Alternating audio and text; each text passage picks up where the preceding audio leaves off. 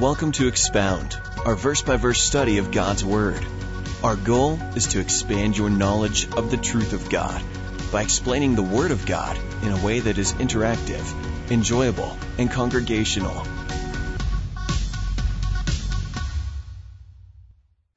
Let's pray. Father, we do thank you for this time that we have together as a family, uh, poring over Scripture in your Word. We pray your Holy Spirit would speak to us and then work through us. Take the truths that you invest into us and pour them out from us as we go out into this world. In Jesus' name, amen. There's no greater combination, in my view, than a spirit filled leader surrounded by spirit filled people. You put that combination together, and sky is the limit. Nothing shall be impossible. We have a man, Joshua, who succeeded after Moses took over the leadership of Israel, but surrounded by a group of other leaders and people who are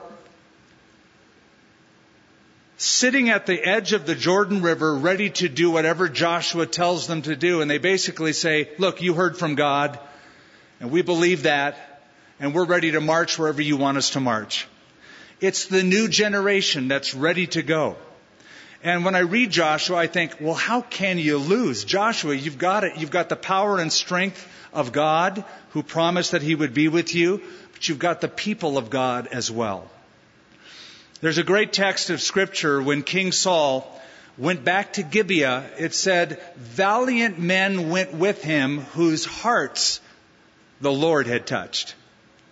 And when you have a group of men and women and God has touched their hearts, you're an unstoppable force.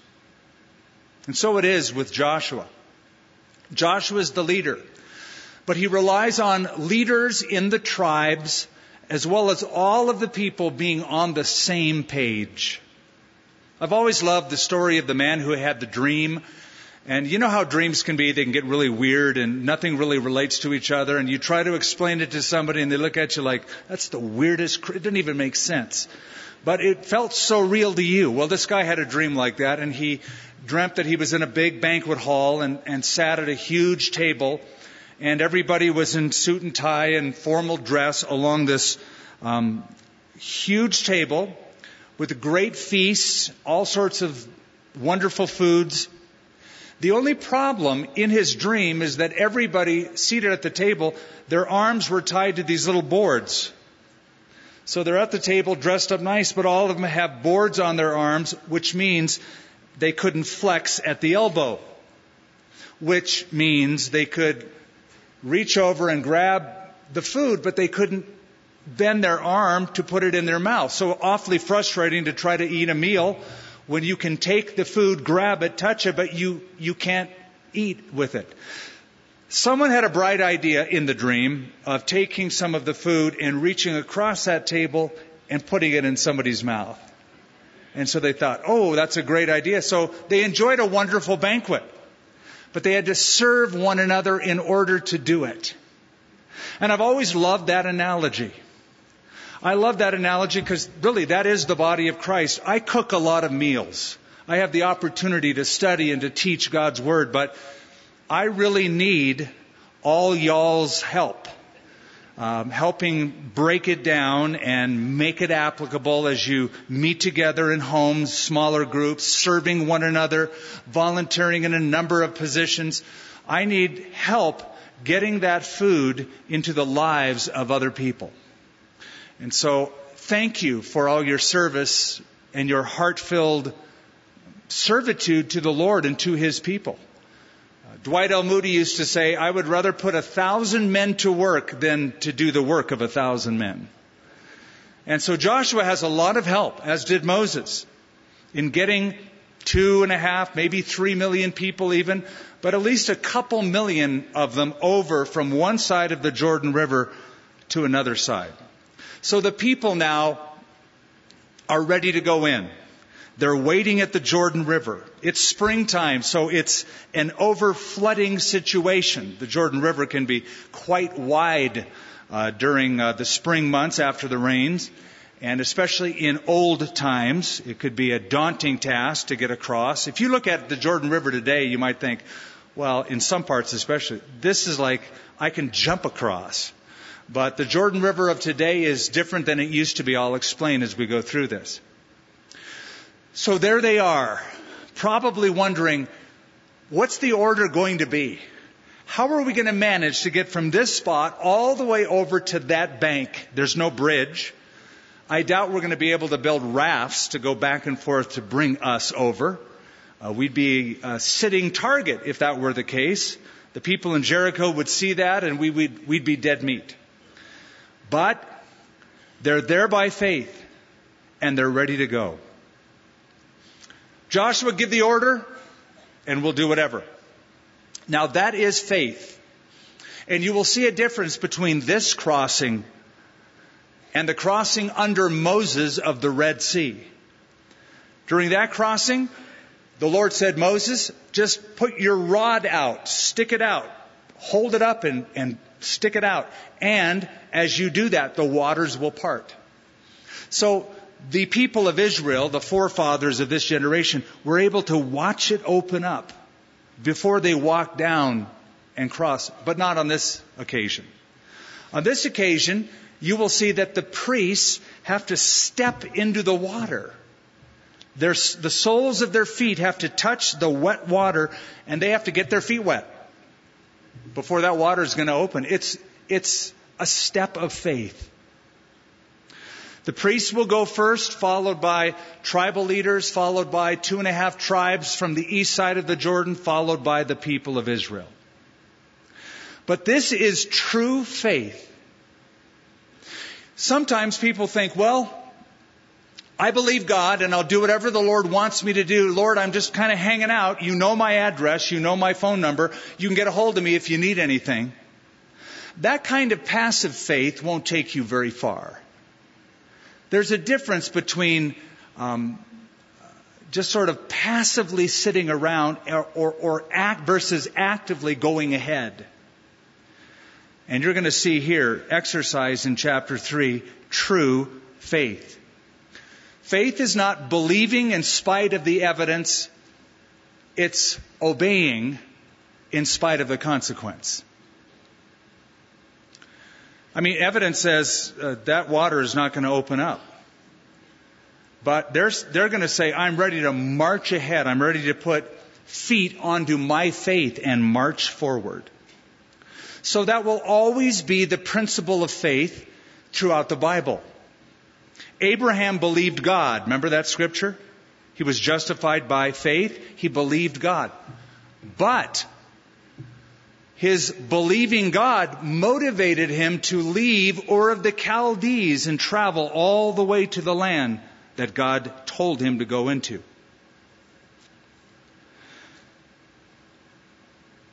Faith always is accompanied by action. Faith without works is dead. So, verse 1, chapter 3 Then Joshua rose early in the morning, and they set out from the acacia grove and came to the Jordan, he and all the children of Israel, and lodged there before they crossed over. I don't know, but I love the fact that Joshua got up early. Uh, he was an early riser. He wanted to give the Lord the best part of his day. The time of the day when it's the quietest. Your mind is clearest. You go, oh, you don't know my mind when I wake up. But typically you are at your peak once you wake up early in the morning. At least, even though I've always been a night person, I find that to be true. And there's something about seeking the Lord early. The Bible even speaks of that. Jesus got up early, the Bible says, a great while before the breaking of the day. So Joshua, early to rise, giving God the best part of his day, and they set out from the acacia grove, that is where the children of Israel had been encamped, east of the Jordan, and came to the Jordan, he and all the children of Israel, and lodged there before they crossed over. The Jordan River of today is different than the Jordan River of yesteryear. Uh, in antiquity, it was much uh, had much more water in it. It was wider. It was more daunting a task to cross it. Over the years, population has increased. Farms have siphoned water off. They've stopped it up. They've regulated it so that the Jordan River of today is a shadow of its former self. But let me explain to you a little bit about the Jordan River because no matter where you go in Israel or Jordan, the Jordan River is completely below sea level. The Jordan River begins far up north in a little Roman town, now a little bed of ruins called Caesarea Philippi. And just above that, there are three rivers that, streams that join together from the Mount Hermon area. One is the Dan River, the other is the Banyas River, and the other is the Hasbani River. And they join together and they form a single central river called the Jordan. As it descends down south, it goes for about 15 or 16 miles and it goes into a valley today called the Hula Valley. Now, you have Bible maps in the back of your Bible.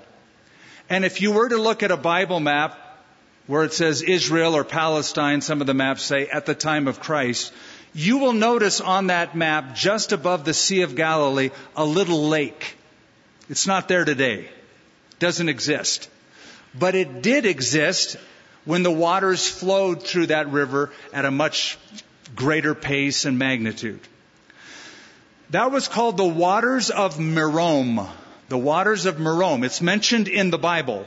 It's mentioned, in fact, in the book of Joshua, chapter 11. The waters of Merom, when Israel settled the land in 1948, they drained it because it was a swamp area. It had become a malaria ridden swamp. So they drained the Hula Valley, and now it's just beautiful farms. There's no water at all. If you go from that beautiful valley, the Hula Valley, down south, the next body of water you'll hit is the Sea of Galilee. Jordan River empties into the Sea of Galilee, and 13 miles below the Sea of Galilee, which is the bottom end of the sea, it empties out again. Then it travels all the way down to the Dead Sea, where it receives water, but because it's, again, below sea level, but now at the Dead Sea, it's 1,290 feet below sea level. And it's very dry. The evap- evaporation is such that water comes into the Dead Sea, but does not leave the Dead Sea. And the Dead Sea is appropriately called the Dead Sea. It's where water goes to die. It's 30% salt solution, saline, nothing lives there.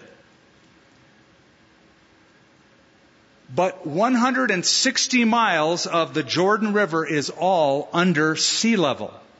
That's what makes it remarkable.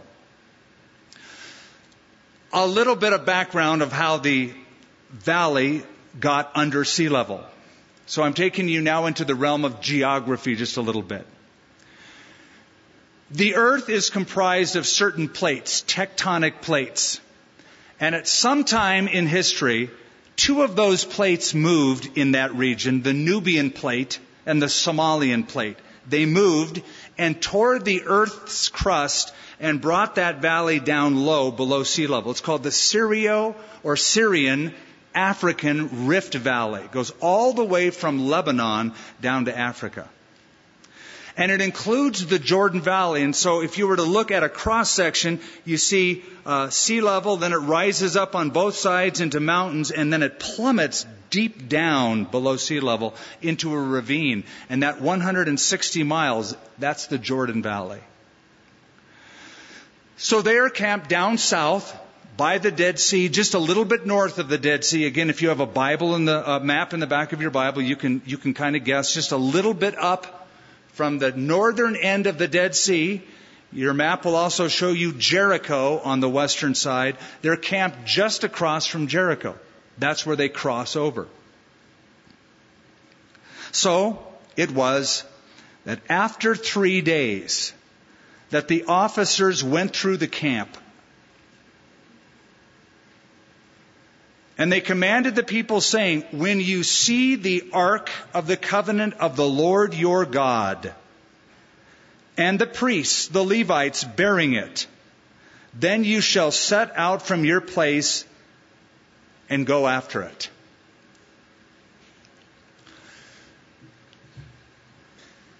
Now I'm stopping because I want to reminisce with you a little bit. Can we do that?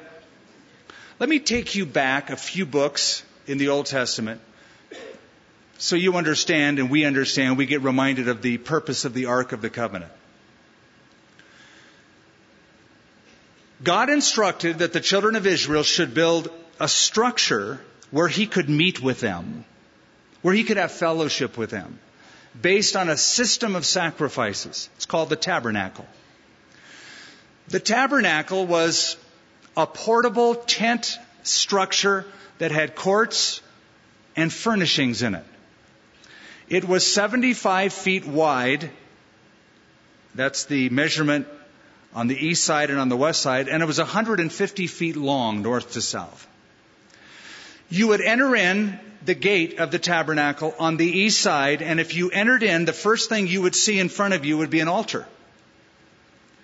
It would be about four and a half feet tall, seven and a half by seven and a half feet wide and long. It had large protrusions on it, horns on the altar. And there, sacrifices would be made. Animals would be slaughtered on that altar. Also, you would see on the other side of that, as you're moving your way through the courtyard, a laver, a big wash basin made out of bronze where the priests would cleanse themselves in the making of these sacrifices. But then as you go from east to west in that enclosure of 150 by 75 feet, you'll see a, a building made out of tents and hides. And that is the central sanctuary. That is the tabernacle proper. And the measurement of that tent is 15 feet wide by 45 feet deep. It's divided into two rooms. The first room, now you couldn't enter and I couldn't enter because we're not priests. But let's say we're priests and we go through that first room, which is called the holy place. That holy place, 15 feet wide by 30 feet deep. And then that last little room, there's a curtain that separates the holy place from that last little room. Now in that holy place, do you remember? On the left hand side would be the golden candlestick, the menorah. On the right hand side would be a table of showbread, one loaf of bread for each of the 12 tribes of Israel.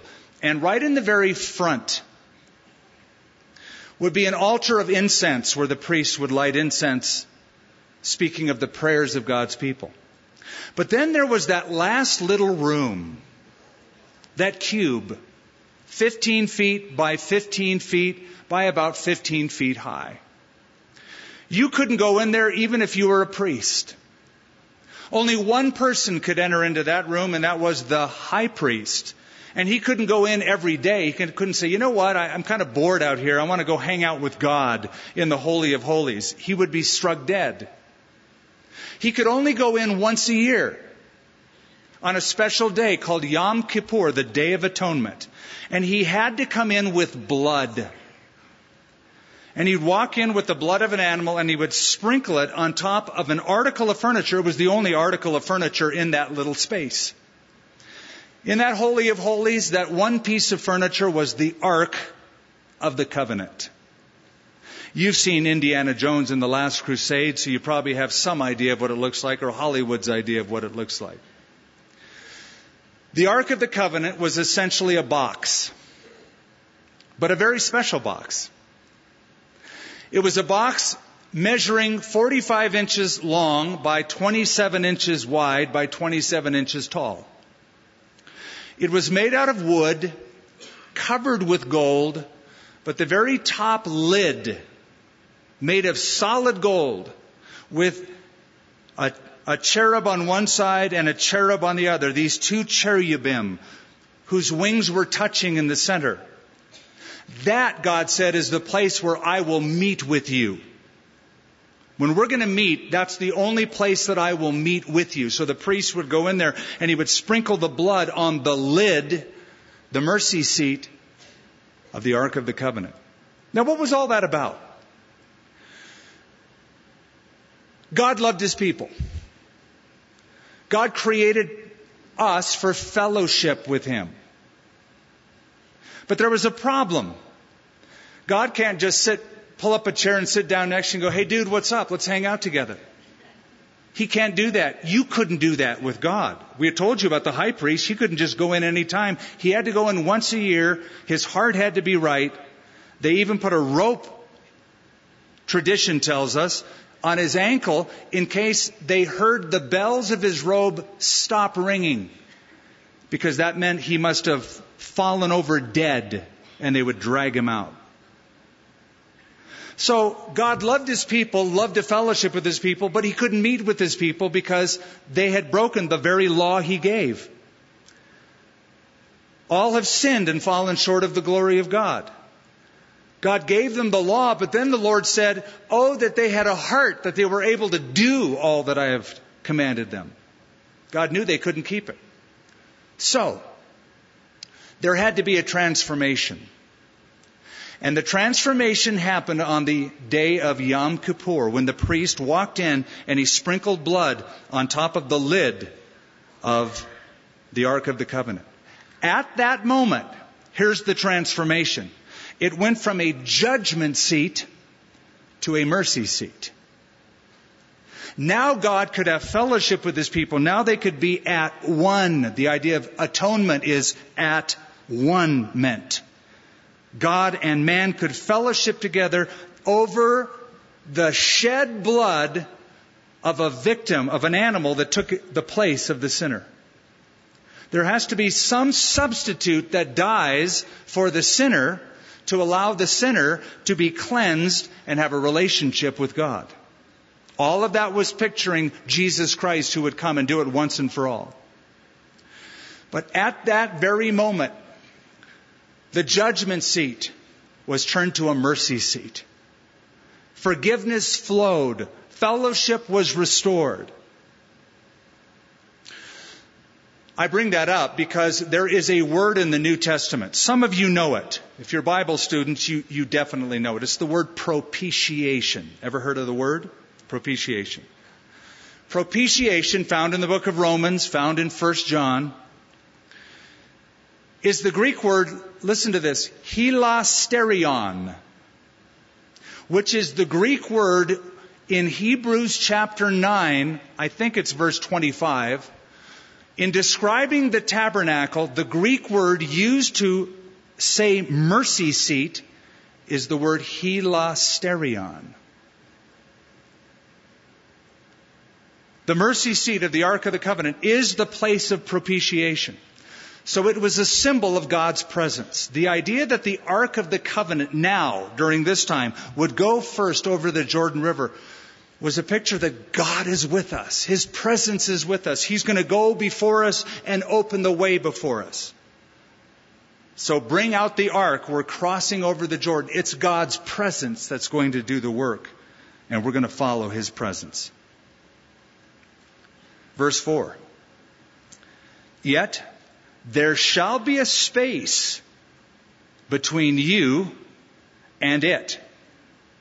How much of a space? It says about 2,000 cubits, 3,000 feet. Now that's quite a distance between you, the people, and the God who's going to protect you. And if you've got protection going in against the enemy, 3,000 feet, that, that's, a, that's a lot of space. So God is saying, I want you to Go for it. Follow after me. Follow after the ark, but give me some space. Give me a, give me space to work. I do see a principle here. They were to revere the Ark of the Covenant. Nobody could touch it. Nobody could look on it. Except for the high priest, as I mentioned once a year. It was covered. So the Ark of the Covenant was covered over with skins as they were going across. And there was to be a space between the people and the Ark of the Covenant. You see, the Lord does want fellowship. He does love us. He does invite us to come in and hang out with Him. However, he's also to be revered and respected. You can't get so chummy with God that you lose the reverence for God. Some people, I hear them talk about the old, the, the, the big guy in the sky and, you know, they, they just speak in such familiar terms rather than reverential terms, and I think it's a mistake. Of course, we have fellowship with God through our Lord Jesus Christ. Yes, we come boldly, but we come respectfully. We come reverentially. We come realizing He's God, I'm not. I'm not an equal with Him at all. He invites me to be His friend, Jesus said. But I still have the fear of the Lord. So there was to be a space between them and the ark. Do not come near it, that you may know the way by which you must go, for you have not passed this way before. And Joshua said to the people, Sanctify yourselves, for tomorrow the Lord will do wonders among you. I love that. Sanctify yourself today and watch God work tomorrow. You want to see God work tomorrow? Sanctify yourselves today. Now, what does that mean, sanctify yourself? Well, if we were to take our cues from Mount Sinai, when the same language is used, sanctify yourself, what the people did is they washed themselves with water and put on a change of clothes. They went through a ritual cleansing and then they put on a change of clothes. Uh, this is what David did after he confessed his sin uh, to Nathan the prophet. Um, this is what Jacob did when he comes back to Bethel and renews the covenant with God. It's highly symbolic of starting afresh, starting anew. So sanctify yourselves for tomorrow. The Lord will do wonders among you. And Joshua spoke to the priests, saying, Take up the ark of the covenant and cross over before the people. So they took up the ark of the covenant and they went before the people. Let's reminisce again, shall we? Because we've covered the first five books of Moses, now we're entering into the books of history. The tribe of Levi was the priestly tribe. You know that.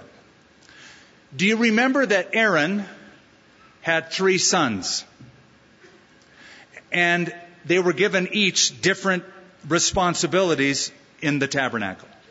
So there was Gershon, who was the father of the Gershonites. There was Merari, who was over the family of Merari. And there was the Kohathites. Kohath was over the Kohathites. All three of them had different responsibilities in the tabernacle. I'll jog your memory. The Gershonites, they had to pack up and carry the cloths, the tents, the hangings, the hides, all the soft stuff on the tabernacle. They folded up and they carried it through the wilderness. The family or the sons of Merari, their job was the infrastructure the poles, the sockets, the silver hooks, the silver rods, um, the um, implements um, for the pans, etc., in the tabernacle. That was their job. The Kohathites, that's where the high priest would come from. The family of Kohath.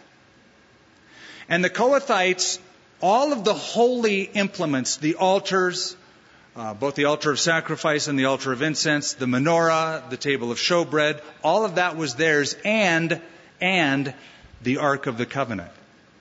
So it is the sons of Aaron, the family of the Kohathites, who are bearing the ark into the river Jordan. Just to refresh your memory. And the Lord said to Joshua, verse 7, This day I will begin to exalt you in the sight of all Israel, that they may know, as I was with Moses, so I will be with you. You shall command the priests who bear the ark of the covenant, saying, When you have come to the edge of the water of the Jordan, you shall stand in the Jordan. You see how different this was from the crossing of the Red Sea under Moses? You know, it's nice if you can just put a rod out, watch it open up first, and then, okay, now I'll go. But this is where the faith comes in. Get your feet wet, man. Stand in it. It's not going to open until you stand in it. I'm sure they were tempted to say, "Hey, Josh, uh, could you could you have them open it first? Then we'll know it's the Lord. Then we'll be happy to go." But no, they had to get their feet wet, wet first. I personally learned this principle when I moved from California to Albuquerque in the very beginning stages of our ministry. I had a background in radiology. I've told you that story. When I was in Huntington Beach, I sent resumes to hospitals in Albuquerque and Santa Fe, down to Belen. You know, I, I put every, all my background, all my education, all my experience, didn't hear a single word, not an invitation, not a job offer anywhere from this state. So I decided a buddy of mine and I would go spy out the land with two spies. You don't need 12. You just need two. So we came here and looked around and he was getting involved in a local radio station. And I remember getting up that morning and I may have been reading Joshua. And after I devotion times, I got up early and I turned to him and I said, Kent, I'm moving here. He said, Well, now wait a minute. I'm moving here. I thought you were just thinking about moving here. I said, I, I was and I am. And not only am I thinking about moving here, I am moving here. He said, Well, that's, that's nice. The only problem is you don't have a job. It's a great idea, but you've sent resumes out. You've got no offers. I said, I know, but I just feel the Lord's called me. I'm moving here. And I said, Look, I'm young. I'm able to work anywhere. I can work at McDonald's. I can flip hammer. I can get a. I can find. I'll find work, but I'm moving here.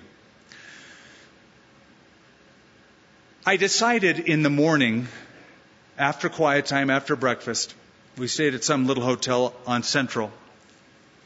If I showed you where, you'd think, oh my goodness, it's a miracle you survived.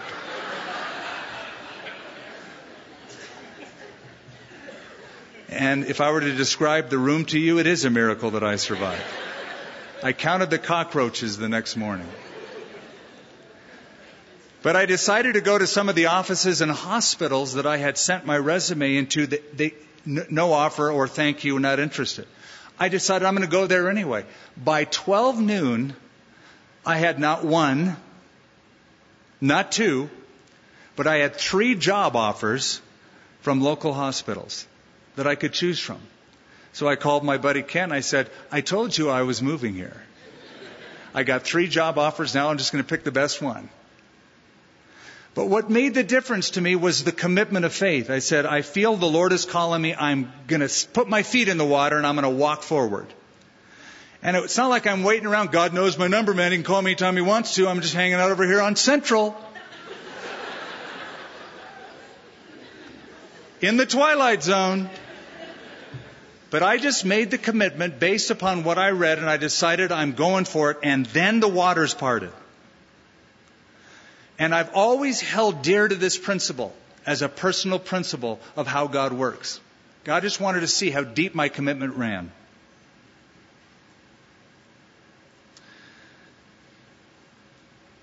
Verse 9. So Joshua said to the children of Israel, Come here and hear the words of the Lord your God. And Joshua said, By this you shall know that the living God is among you, and that he without fail will drive out from before you the Canaanite, the Hittites, the Hivites, the Perizzites, the Girgashites, the Amorites, and the Jebusites, you can throw in termites and everything else. There are seven nations that are mentioned that he would drive out. Behold, the ark of the covenant of the Lord of all the earth is crossing over before you into Jordan. Please notice Joshua's reference to God. What does he call God? The living God. Why is that important? Because all of the nations listed here had their own worship systems. They were going into their territory. But all of those worship systems were dead. All of the gods that they worshiped didn't exist. They were made up. They were a fabrication, a religious fabrication of their own imagination. There's only one true God, only one living God, and so Joshua makes reference to the living God. In, um, I'm going to read it to you, Psalm 115. The psalmist says this, But our God is in heaven. He does whatever he pleases. Their idols are silver and gold, the work of men's hands. Now listen to how he describes them. They have mouths, but they do not speak. How frustrating to pray to a God who can't talk to you. You can talk to it, you hope. You're looking at a statue or a picture and you're talking to it, which is foolish, because that little statue can't talk back to you. So you're, you're praying to a God that cannot communicate the will of that God to you in any fashion, in any form. You're, you're talking, you're, you're praying to it, but all you get is, I'm sorry, the number has been disconnected or is no longer in use. How frustrating. They have mouths, but they can't speak. He continues, eyes they have, but they do not see. There's a God that cannot watch over you. You have to watch over it. You have to make sure nobody takes your little God. Okay, we're going to sleep tonight. Pack the gods away. Don't want to get them stolen. You laugh, but when Jacob married Rachel and was fleeing from Laban to go back home, Rachel had taken his little idols, her father in law's little idols, Laban's idols, with her on the journey. By the time Laban caught up and, you know, had a come to Laban meeting with him, had it out. Finally, he, he burst out in anger and said, Why did you steal my gods? Which is a stupid question. If you have to ask that, you're worshiping the wrong God. You stole my gods. What's wrong? Your God can't like keep itself from being stolen? I'm the protector of your gods? Now that sounds ludicrous, but that is the idea in Psalm 115. They have eyes, but they do not see. He continues, they have ears, but they do not hear. So you're talking to the statue. You're pouring out your heart. Look at the ears. It just stopped. They, it just stops, right? There's no hole that goes into the head. Just it's covered up. There's no membrane. There's no capacity for that deity to hear you at all. I love Elijah the prophet on Mount Carmel with that the contest with the prophets of Baal. And it says he challenges them to that contest and the prophets of Baal dance and cut themselves and they pray loud and they cry loud and Elijah the prophet around noon starts mocking them. He says, cry louder. Yell louder, for he is a God and he might be traveling. Or he might be busy, he might be sleeping, and you need to wake up your God. He's showing them how stupid it is to follow their system of worship. You're praying to gods that don't exist. They might have ears that you put on them, but they can't hear. He continues, noses they have, but they don't smell. You can burn incense to it, but can't appreciate your devotion. They have hands, but they do not handle. Feet they have, but they do not walk nor do they mutter through their throat. That God cannot come to you when you have a need. You have to go to it. They have feet, but they can't walk. How different this is from Jesus who said, I will never leave you or forsake you. Lo, I am with you always, even to the end of the age. Jesus called Emmanuel God with us. So Joshua wants them to underscore the reality that they're going over into these seven nations. They have a, a pantheon of gods and goddesses they worship, a religious system that is false, and there's only one true living God who reveals himself to mankind, and that's the one they're trusting. So they're good to go.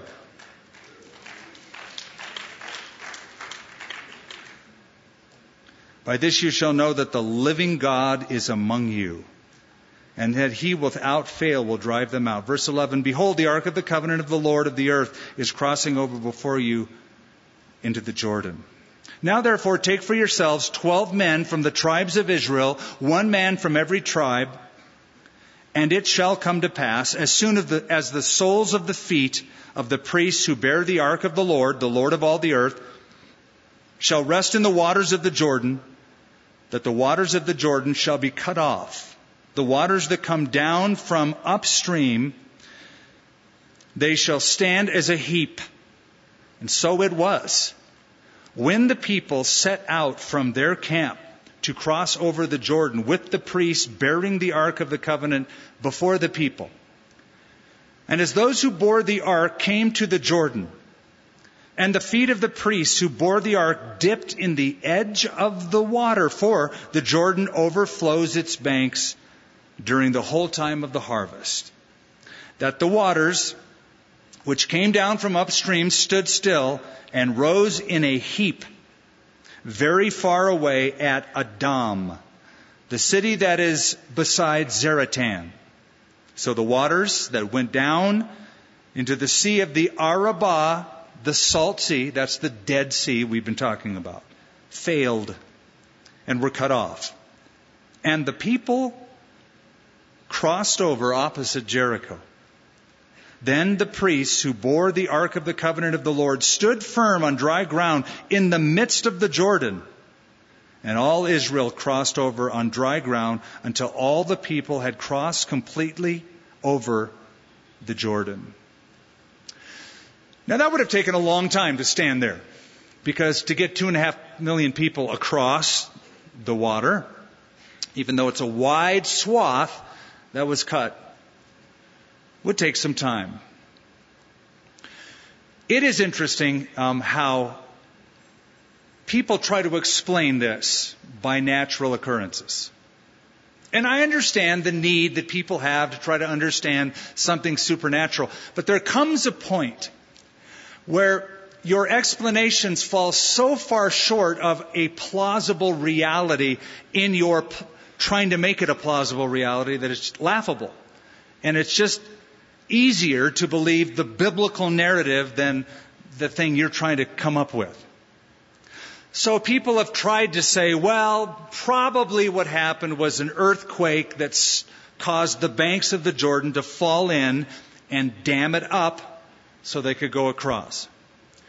And in that explanation, they will point to two occurrences where this actually happened at this spot in the Jordan River. One happened, one happened during the 1200s. It's in the history books or history parchments, but it's, it's recorded in the 1200s.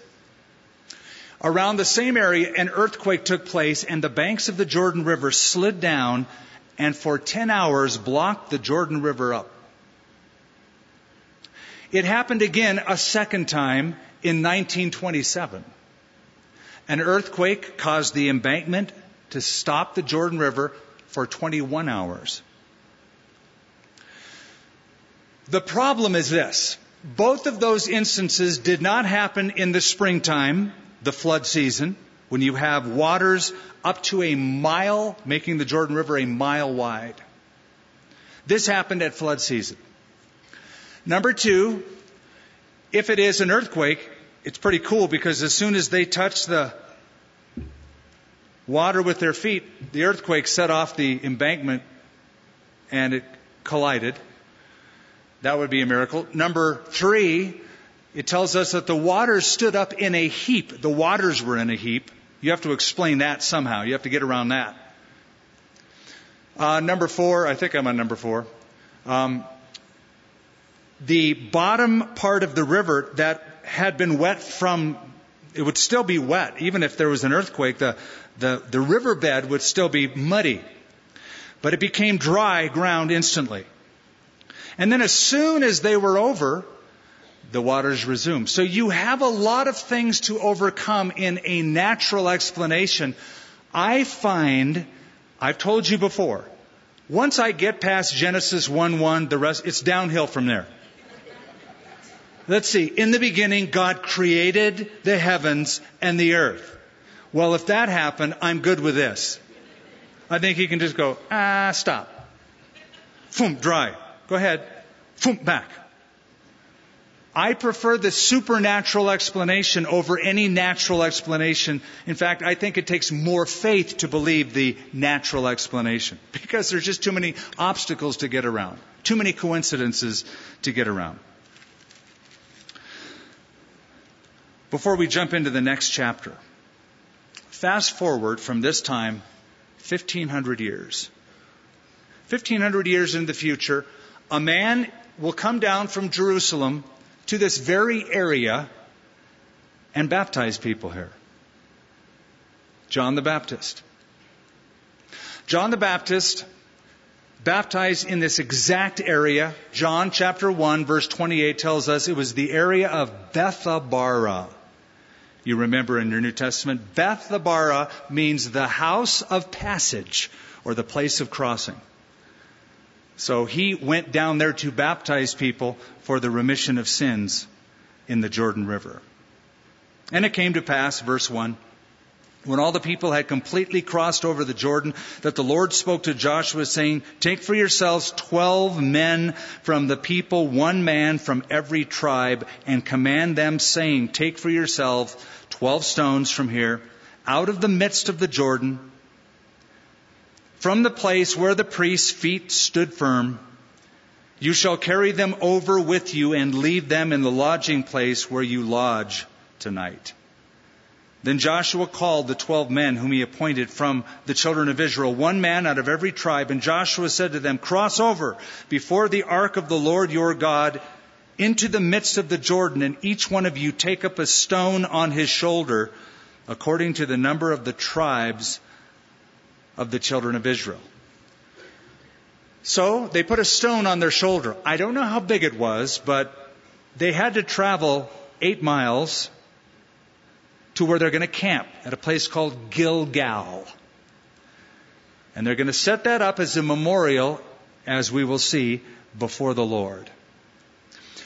Just remember Gilgal in your study of the Old Testament, it becomes a very important place to the children of Israel.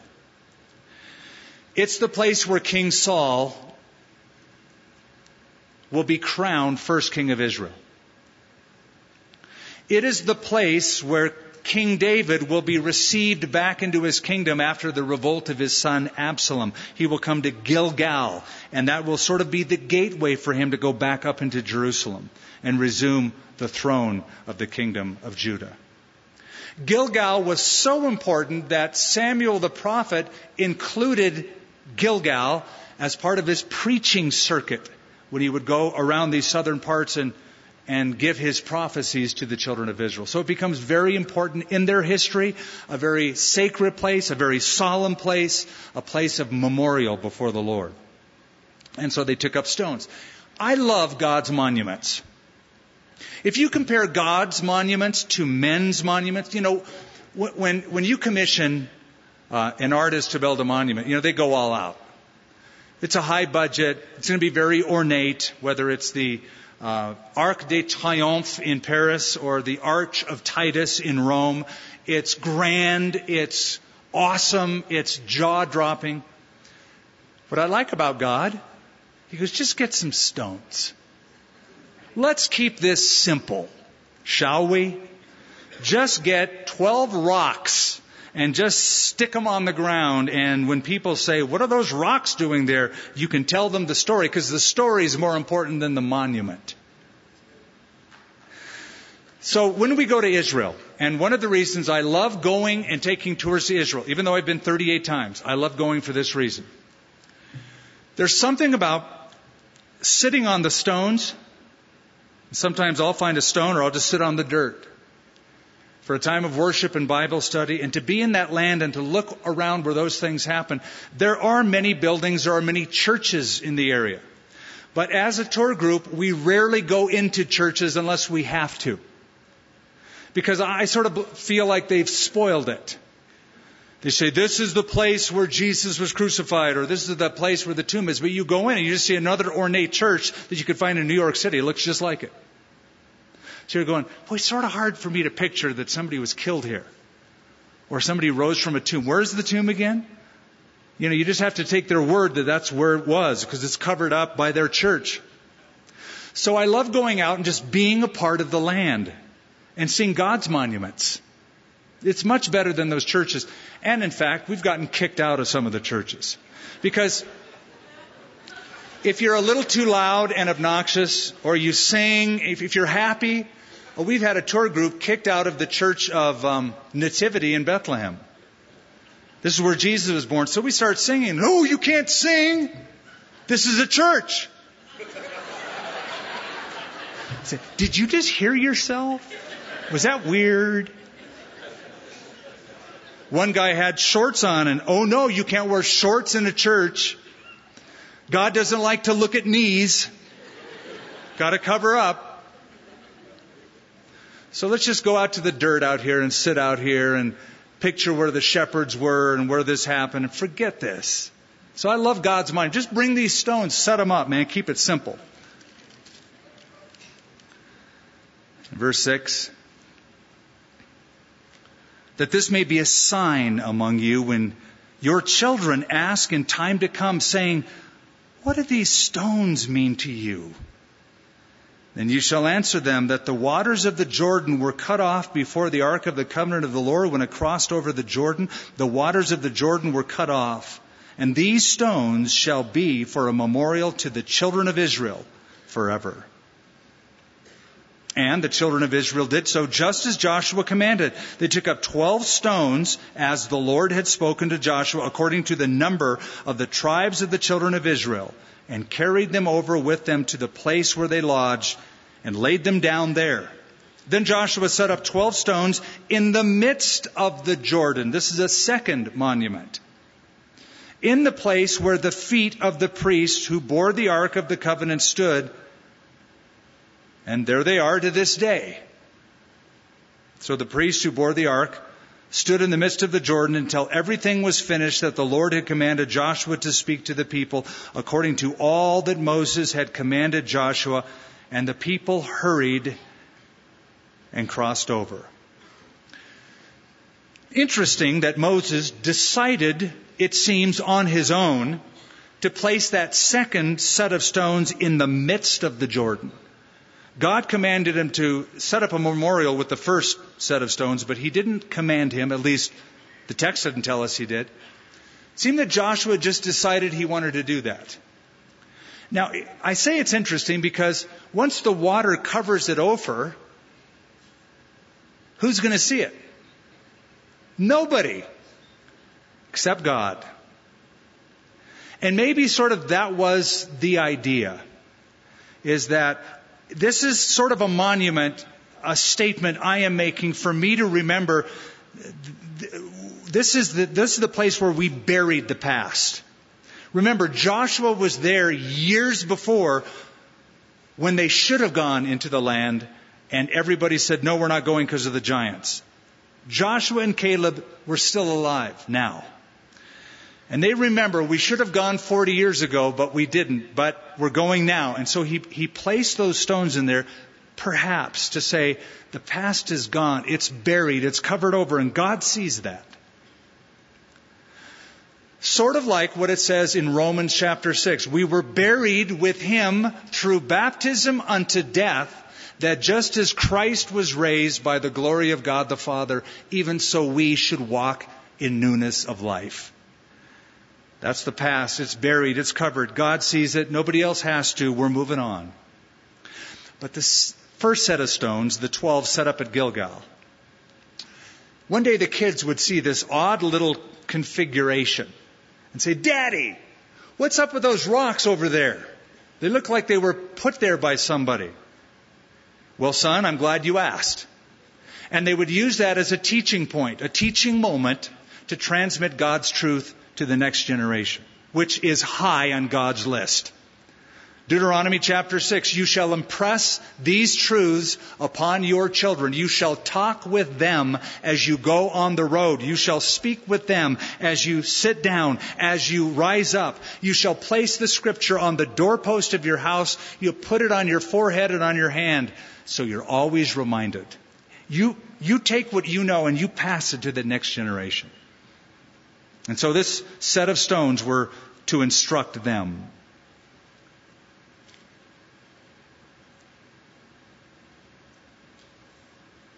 Then it came to pass, verse 11, that all the people had completely crossed over, that the ark of the Lord and the priests crossed over in the presence of the people. Probably panting, I've been there all day. And the men of Reuben, the men of Gad, and the half tribe of Manasseh crossed over armed before the children of Israel, as Moses had spoken to them. About 40,000 prepared for war crossed over before the Lord for battle to the plains of Jericho. 40,000. According to Numbers chapter 26, there was like 139,900 and some fighting men aged 20 and above that became the standing army for the two and a half tribes east of the Jordan. This represents 29% of the total going over to fight the battle. Why did the rest stay behind, the two thirds? It's simple. There's wives and children on that side of the Jordan. They still need to be protected. So a fighting force of 40,000 foot soldiers from those two and a half tribes will go over because they made a promise to Moses. We'll settle the land, then we'll go back. And so a third of the standing army goes, two thirds stay at home to protect the wife, the kids, sheep, oxen, cats, dogs, grandmas and grandpas, whatever. On that day, the Lord exalted Joshua in the sight of all Israel, and they feared him as they had feared Moses all the days of his life. Then the Lord spoke to Joshua, saying, Command the priests who bear the ark of the testimony to come up from the Jordan. Joshua therefore commanded the priests, saying, Come up from the Jordan. And it came to pass, when the priests who bore the ark of the covenant of the Lord had come from the midst of the Jordan, and the soles of the priest's feet touched the dry land, the waters of the Jordan returned to their place and overflowed all of its banks as before. Now the people came up from the Jordan on the tenth day of the first month, and they camped in Gilgal on the east border of Jericho. And those twelve stones which they took out of the Jordan, Joshua set up in Gilgal. We know it was the springtime because it says in that verse, it was the tenth day of the first month. Remember, the Lord had said in the Torah concerning the month of Nisan, said, This shall be the beginning of months for you. On the tenth day of the month, do you recall what happened on the 10th day of the month of Nisan? That's when the lambs would be selected by the household for the Passover.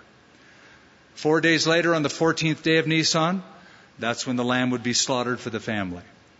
Why is that significant? Because 15 years later, Jesus will stand on the Mount of Olives, just a few miles from this, ready to go into Jerusalem on the 10th day of the first month, presenting himself as the lamb to the nation. But let's finish this out. Then he spoke to the children of Israel, saying, When your children ask their fathers in time to come, saying, What are these stones? Then you shall let your children know, saying, Israel crossed over this Jordan on dry land. For the Lord your God dried up the waters of the Jordan before you until you crossed over, as the Lord your God did to the Red Sea, which he dried up before us until we had crossed over. Now, just, I want you to notice something. It is time to go, and we're going to pray in 30, 45 seconds, minute and a half, two minutes. This is an instruction to fathers. It didn't say, Dad, go out and do the work and leave the raising of the kids, especially spiritual training, to the women folk. Fathers did this. The instruction never was take your kids to Sunday school or Sabbath school or Levite school or whatever it was. But you impress upon them. You teach them. The book of Proverbs is essentially the instruction of a father to his children. Teaching them what's important, what's not important, a foolish way to live versus a wise way to live. Put God first, not your own interests first. The fear of the Lord versus the fear of man. And in that book, in the 22nd chapter, it says, train up a child. It's instruction to his son, who would have his own kids. Train up a child in the way that he should go, and when he is old, he will not depart from it. So much of a child's well-being, so much of a child's foundational confidence comes from a father's example and training in a home.